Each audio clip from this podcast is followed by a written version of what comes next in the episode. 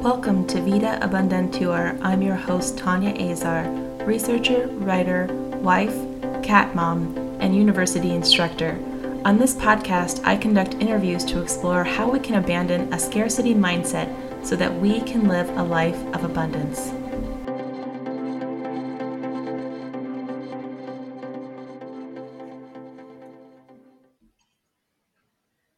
Hello, everyone. For today's inaugural episode, I'm interviewing Nancy Novak. Nancy is a world renowned expert in construction. She started her career in general contracting, building impressive projects such as Pad 41 for Lockheed Martin, the Smithsonian Art and Portrait Gallery.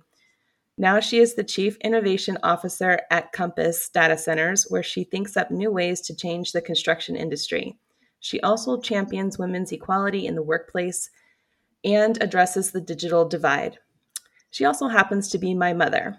Welcome, Mom. Well, thank you, Tanya. It's an honor to be here, and I appreciate that wonderful welcome. Um, I do my best, and I hope that this podcast is going to be informative and insightful for all who listen. Thank you. So, my first question is What does abundance mean to you? Well, you know, it's interesting. I, of course, had to look up abundance so I could make sure I understood the actual definition before I decided to describe what it means to me. Um, and it is interesting when you look it up because it says it's a very large quantity of something. But when you look it up from a spiritual context, it's much different because it's less about material things, obviously, than it is about having fullness of life, joy, and appreciation for things, you know, strength, body, body, mind, soul, that type of thing. So um, when I think of abundance, I think of contentment, and um, and I think it's fascinating to um, ponder this because contentment means so many different things to so many different people. And uh, when I look at like you know historically how how people have you know lived their lives and what we, what they were focused on and how we live our lives today and how it's changed over the even just the past century. Um, it, it's interesting to me to see um, how we prioritize things. Um, so and this is going to sound a little weird to take everybody back here but um, this is how i like to um, process thoughts so when I uh, when I was retired for a bit a few years ago, I did some traveling and I went to a lot of beautiful, um, historic, hard to get to places around the world. And I noticed that you know humans were really focused on the afterlife because all of the really great national heritage sites are you know large tombs to um, you know honor the afterlife. And I think it was a big mystery back then um, so they, you know, that was just the firm belief was you really had to do that in order to get to the other side. So I'm always fascinated by that. It was also very, um, it was very eye opening for me because um, I had just gone through a pretty um, well intense career because I was I was retired for a few years, and you know, and what we considered very um, important in our lives was so different, right?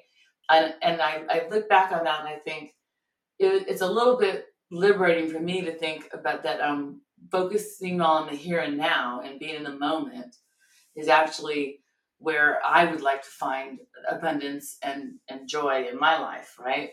And it was hard. It's hard when I when you're working and you have this sense of urgency and you've got deadlines and and you, you are taking on all the perceived risk of you know the t- the world today and not, not just risk financially, but risk, you know, for other people's livelihoods, risk for your family, risk for, um, you know, for your for your own health and internally, and then trying to figure out how can I be content um, in in the moment, right? Instead of having to focus on things that may or may not be critical, right? Um, so so that's kind of how I'm looking at abundance, especially these days. I'm really trying to figure out how to how to grasp contentment while I'm in the moment. And I love studying people's lives um, who I know personally and looking at the people who have abundance in material things versus abundance in contentment and where they're at and seeing what those differences are. And we can probably talk about what some of those differences look like. I really like the idea of abundance as contentment um, because I think contentment is so rare. It does feel rather abundant when it happens. Um, how do you, you know, you personally live a more abundant life? Well, so like I said, I I have these um, I have this word that I call my intentional difference word, and it's and it's moments. And it wasn't so much about living in the moment like I'm focused on now. It was more about having these light bulb moments, right? Where either something happened and I reflected on it, and I and I thought, oh, that was a moment I don't want to forget, or it was, um, you know, like one of those like aha moments, you know, where I was I saw something or felt something and it made me change, you know, how I was either viewing the world, the situation, or, you know, how I wanted to behave or things like that. And you know, being my daughter, that I've had plenty of those moments in my in my parenting days. and um and it's interesting because some of them are moments where I look back and I think, you know, I I did a lot of things that, I I considered accidental, right? Um, so as an example, when you guys were younger, I would um, I would always say I would say a lot of stuff that I probably wasn't living myself. So as an example, I would say, you know, your job is to have fun, um, and I would say uh, you always have to care how well you do, um, and, and if you just care how well you do, it'll always be enough. It'll always be good. I will always be satisfied. But I wasn't living those principles myself. I would forget that we're here, you know, on earth to not just make, um, you know, a difference for others and, in, in my opinion, but really to have fun and, and to care how well we do. So when I reflect on, you know, how I was, you know, trying to impart things on my children, accidentally or not, um, now I'm looking back in the mirror and saying, those are the same pieces of advice I should be giving myself if I want a more abundant life and I want to be more in the moment and really you know really look at things with through different lenses and prioritize things in a different in a different frame. So living in the moment is a kind of abundance you know um you know how how do you feel that you're that you're doing that i mean do you have concrete um, ways in which you attempt to live more in the moment um, well for me since it's still kind of um, a journey. I have definitely, I'm not going to say that I'm an expert at this by any means. I am doing a few things. I'm reading about it to see, because there are lots of books out there that will tell us um, ways that we should, you know, the reasons why we should do this and some, you know, tr- tricks of the trade on how you can achieve it, right? Um, and I've always, and this is very, this is kind of common sense. I've always kind of known that this is a good idea um, and I've, like I said, imparted this advice on others. I've just never been able to, you know, think about it as internally as I as I am now. So what I what I've been doing though is I've been really focused on noticing when I feel like I'm in the moment, and what I what that is, that's when I'm not distracted, when I'm really, um, you know, like in a moment where I'm like, this is very, this is something I don't want to forget. This is something I want to be able to reflect on. This is something that feels really good to me. Um, and all of, it's kind of like um, uh, firing on all cylinders, right? Um, and, I'll, and I'll give you another example that's probably better than what I just said, but it's more about um, again back when you, you, guys were younger, and um, and your brother one time was overwhelmed with all the things he was doing. And as you know, I stay very busy. I travel a lot. I speak a lot. I've got lots on my calendar, and so you get very very busy. And being being busy doesn't mean that you are necessarily um, you know doing what you want to be doing or being very productive or you know whatever use whatever word you want to but he was very busy and he was feeling um, dismal about you know just not knowing which thing to choose and and and more or less it was like just you know feeling overwhelmed and i i told i asked him to tell me about when he was in the moment and and to start thinking about all the activities he was doing and he and it was great because he said he at the time he played in a quartet and he said, you know, when we hit, we all hit the, the, the certain note at one time and it sounds really perfect. That's like a moment. It's like this moment where time stands still. Or if I'm playing a sport and I'm scoring and, you know, all the noise goes away. And, I, and I'm in that moment, that's a moment that you can remember because again it's like it's like all of the cards are lining and you're standing still. And sometimes i feel that way if i'm speaking to an audience and i'm getting and i'm on a roll and i'm getting really good interaction which i love um, and i feel like i'm hitting all the right points that to me is a moment and something that i love to reflect on. And um, and then i also am feeling at that time that um, that i'm helping I love to help. So,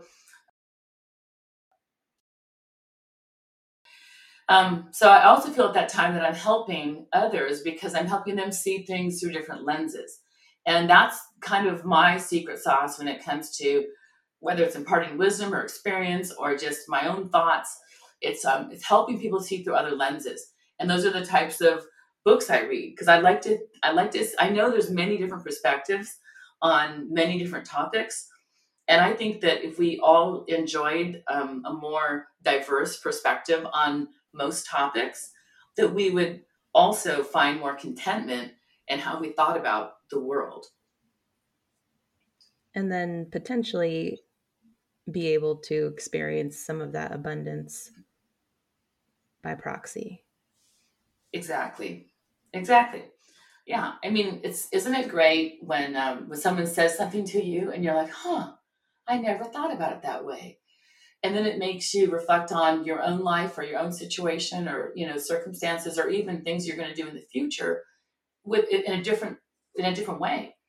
Um, and you just start viewing viewing things, whether it's like I said, individual moments or you know challenges you have currently, or you know, or things you've done in the past, and you reflect on it using different lenses, and it it just it kind of like starts to make sense, right? So I I really love, you know, trying to see other perspectives. That's one of the reasons I talk about diversity as, as strongly as I do, because in the world of business globally, you know, diversity, um, when it comes to the genders, especially, it's very, very low uh, in leadership positions. So imagine a world where you had, um, you know, a different set of lenses from the other half of the population, you know, presenting how would they wanted to strategize, or um, you know do things on these in these large Im- impressionable very influential businesses. Imagine a world where the other half of the population had a voice right in those kinds of environments. Um, and it could doesn't have to be big business commercial. It could be government. It could be service industries. It could be you know um, nonprofits. It could be anything.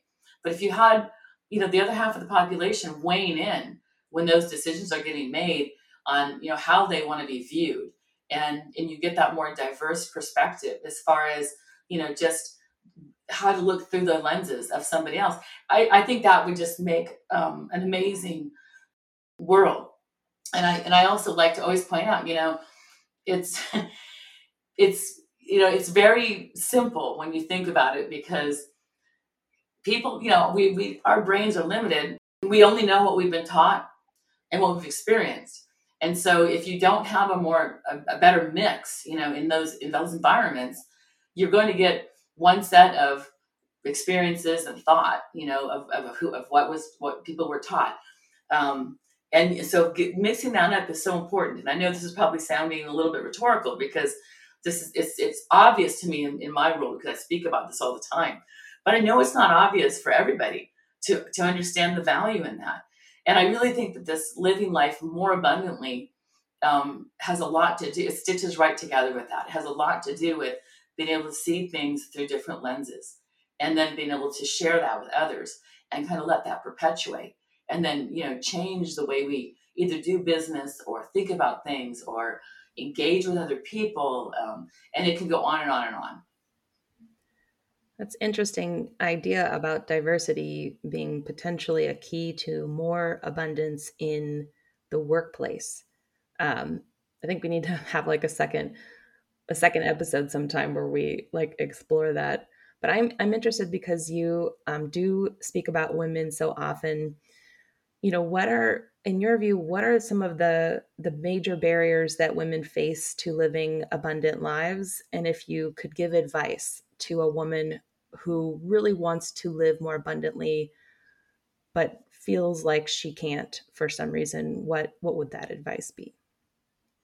I think the biggest piece of advice that stands out for me is is I'm going to call it crossing bridges before we get there because we we have a tendency to hold ourselves back and restrict ourselves on what we believe we can and cannot do what we believe people do or don't want us to do what we believe um, people think about what we want to do. That we we hold ourselves back and um and we make choices before we even get to the bridge right? And we say well i really would love to have that kind of a career but i also want to have a family and i cannot do both which is not true. You know 99.999% of the time is absolutely not true. Or um or you know I, I i you know i would love to do this but you know my personality type is not suitable. Or um or there you know that's a very male dominated field and i can't go do that. Or you know i mean i could think of like a, another hundred or so things that we tell ourselves um, that that hold us back and restrict us instead of just instead of you know trying to do a role reversal more or less and say you know if i was if i was my male counterparts you know they're not asking themselves if they can have both of these things or if they could do both of these things. And you know that this is every step of the way. It's not just on making you know career you know choices or life decisions. It's about the little things that we do you know when we're when we're in our careers or when we're in our personal lives you know thinking about like taking the next step. It's every little step we we do um, and i'd say we very general i know it's not good to generalize but women um, statistically they um, and we hold ourselves back because we are we are box checkers so we have to have lots of credentials before we want to go forward and we we um, question ourselves, you know, on whether we have the potential to go and do things. So my biggest piece of advice would be like, you know, think about your potential and quit worrying about your what I call the credential um, of checking all the boxes and look at your attributes and look at your you know your desires and then don't let anything that you want to do whether it's on a personal front or any other you know um, non-business front um, hold you back um, in, in your career, in, in, whatever decisions you make in life. I, is that good advice? Because I, I didn't mean to ramble on too long, but I'm really about don't cross the bridges until you get there. And then, by the way, you're going to cross the bridge and it'll be fine. Well, I think it's interesting to to think of um, to think of abundance being enabled by not yeah not forward planning so much. I mean, I think women partly because of the emotional labor that we are expected to do are planners at the end of the day. We're juggling a lot and we don't want to drop any balls. And you're saying that it doesn't help really to, you know, first catastrophize the future, um, but secondly, to overthink it, you know, um, and that most of the time you'll be able to just figure it out. So by by kind of embracing that, you'll be able to to have more abundance, you know, instead of you know cutting yourself off right at the knees before you know before you need to. Yeah i mean without even realizing it. And and as you know like i i do like to plan things. I like to plan fun things. I like to plan um you know to experience things. Um and i and i don't like to drop any balls there but i absolutely have the most serendipitous you know life that i that i could imagine um totally unplanned and um and i think it's fascinating because like i in, I used to think that you know, I wish I I would ha- I was a better. I, w- I wish I could have chosen different paths. And, and now I look back and go, oh my gosh, I'm glad I I'm glad that I was serendipitously led down this path in all these ways. And um, I couldn't have chosen any any better my, myself. So um, so I do firmly believe that we restrict ourselves by planning, especially the large things, um, to catastrophizing, as you said, um, prior to just like letting it go. And think about that, Tanya. I mean, think about like you know what society says you can cannot should should not do you know do in life right and when society is telling giving you a message and then you know and then you know the business world is giving you a message and other people you know if you're listening to that or internalizing that even even subconsciously like you're not really you know you're just doing it because it's it's what comes natural it's how it's how humans behave then you're limiting yourself because because you're letting those types of things, you know, choose a path for you. And instead of just saying, you know, I don't have any limits, um, and I'm going to try to, I'm just going to, I'm just going to keep caring how well I do, and I'm going to keep, um, you know, trying to you know, I guess look at each moment and, you know, be reflective of it, right? And, and try to just, um, you know, I don't know, do what, do what comes natural to me, but also do what brings me passion and that type of thing. Um, and just don't put any of those limits on you. And I, and I know this again, I feel bad about, you know, saying it this way because it's one of those, you know, just do this things that sounds too easy and shouldn't be, and it's not easy, right? And I, again, this was accidental for me to to say, gosh, I, I wish I had ways that I could have planned my whole career path and everything differently. But as I lived my life, you know, stuff just kept occurring, and and then what I did was I just went in, you know, I, obviously full force, saying I only got one shot at this. You know, you only live one time. I'm just going to embrace what's coming my way and and go through it and make it work, right? And make it work for myself. Um, and these were small steps, right? This was not like the, the grand picture because who could see that? But now looking back, I'm like, I the serendipity is fantastic. It's just wonderful. And and so people look at me and say, How did you get to where you are? And sometimes I want to say in my business, and I, I want to say, like, you know, you don't want to hear that story because that story is not um, it's not the kind of life that you would see uh, depicted on, you know, TV or something where you're like, oh, that's a great life. We moved a lot, you know, we did a lot of uh, crazy stuff um, that, that was unsettling at times. But looking back, I, I don't think I could have chosen any any better, honestly. Does that make sense? Yeah, um, I think it's it's interesting that kind of both both of your um, pieces of advice about living in the moment and not uh, over you know over catastrophizing the future are you know two sides of the same coin. You know if we um, if we are focusing on the now and not what could happen or what will likely happen then we can you know prevent ourselves from from limiting ourselves. And i think that's an interesting and i know as you say it sounds potentially like um, you know a suggestion that might it's not it's not necessarily exploring some of the the tangible barriers that women that women face. Um, however, I do think having that mindset shift is important. I mean, even if you had everything you wanted in the world, all the money, all the all the opportunity, um, you know, and, and you still had a limited mindset, like I still I don't deserve this, I'm not worthy of this, I I'm gonna lose it. I can't do it. Yeah, all of right. those things. Then it's yeah. then it's it's still not giving you the abundance that that you're looking for. Yeah, and one the other thing that I learned from you, and, and I think this is important, an important takeaway is is to be a continuous learner. Um, always stay curious, and always, you know, like again, like I love calling you when I have to put a different perspective on things because I'm torn about something or I'm confused, whether it's world events or you know things right here in my own neighborhood. I like getting other people's perspective and and you a long time ago you called it the wildly table of keeping the conversation alive. And i share that with people all the time. Because again that's about staying curious um, and always wanting to learn more and always wanting to get different perspectives. And that also helps us you know it, with those moments um, because we can see things that are happening through many different lenses because we we stayed curious. So that's that's kind of the other takeaway i would say reminds me of a Salman Rushdie quote. I think this is from Satanic Verses, but he says, he writes, uh, open the universe a little more. That's the whole line. Um, and it reminds me of that a little bit. Yeah, I think that's very appropriate.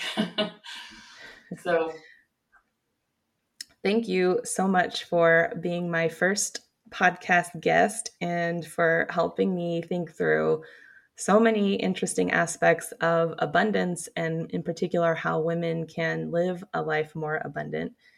Um, where can our listeners follow you and your work? Um, so i have a social presence on both twitter and on linkedin and i'm very i'm fairly easy to find. So it's um, nk novak uh, is my handle for twitter and just look up nancy novak um, and if you put, if you Google me and say, if you put my name, Nancy Novak, and then put plus construction, um, for sure, you know, I'll be the first four pages that you hit. Um, and you can find me, you know, anywhere um, via the internet. Awesome. Thank you uh, again, and thanks to all of our listeners. Um, until next time. This has been another episode of Vida Abundantur. Thank you for listening. Please help this podcast reach new listeners by subscribing, reviewing, and sharing this episode with your network. I also welcome your comments and questions. You can find me at EC Academic on Instagram, tanyaazar.com, or leave a message for this podcast on anchor.fm. I would love to know how you plan to live a life more abundant. Until next time.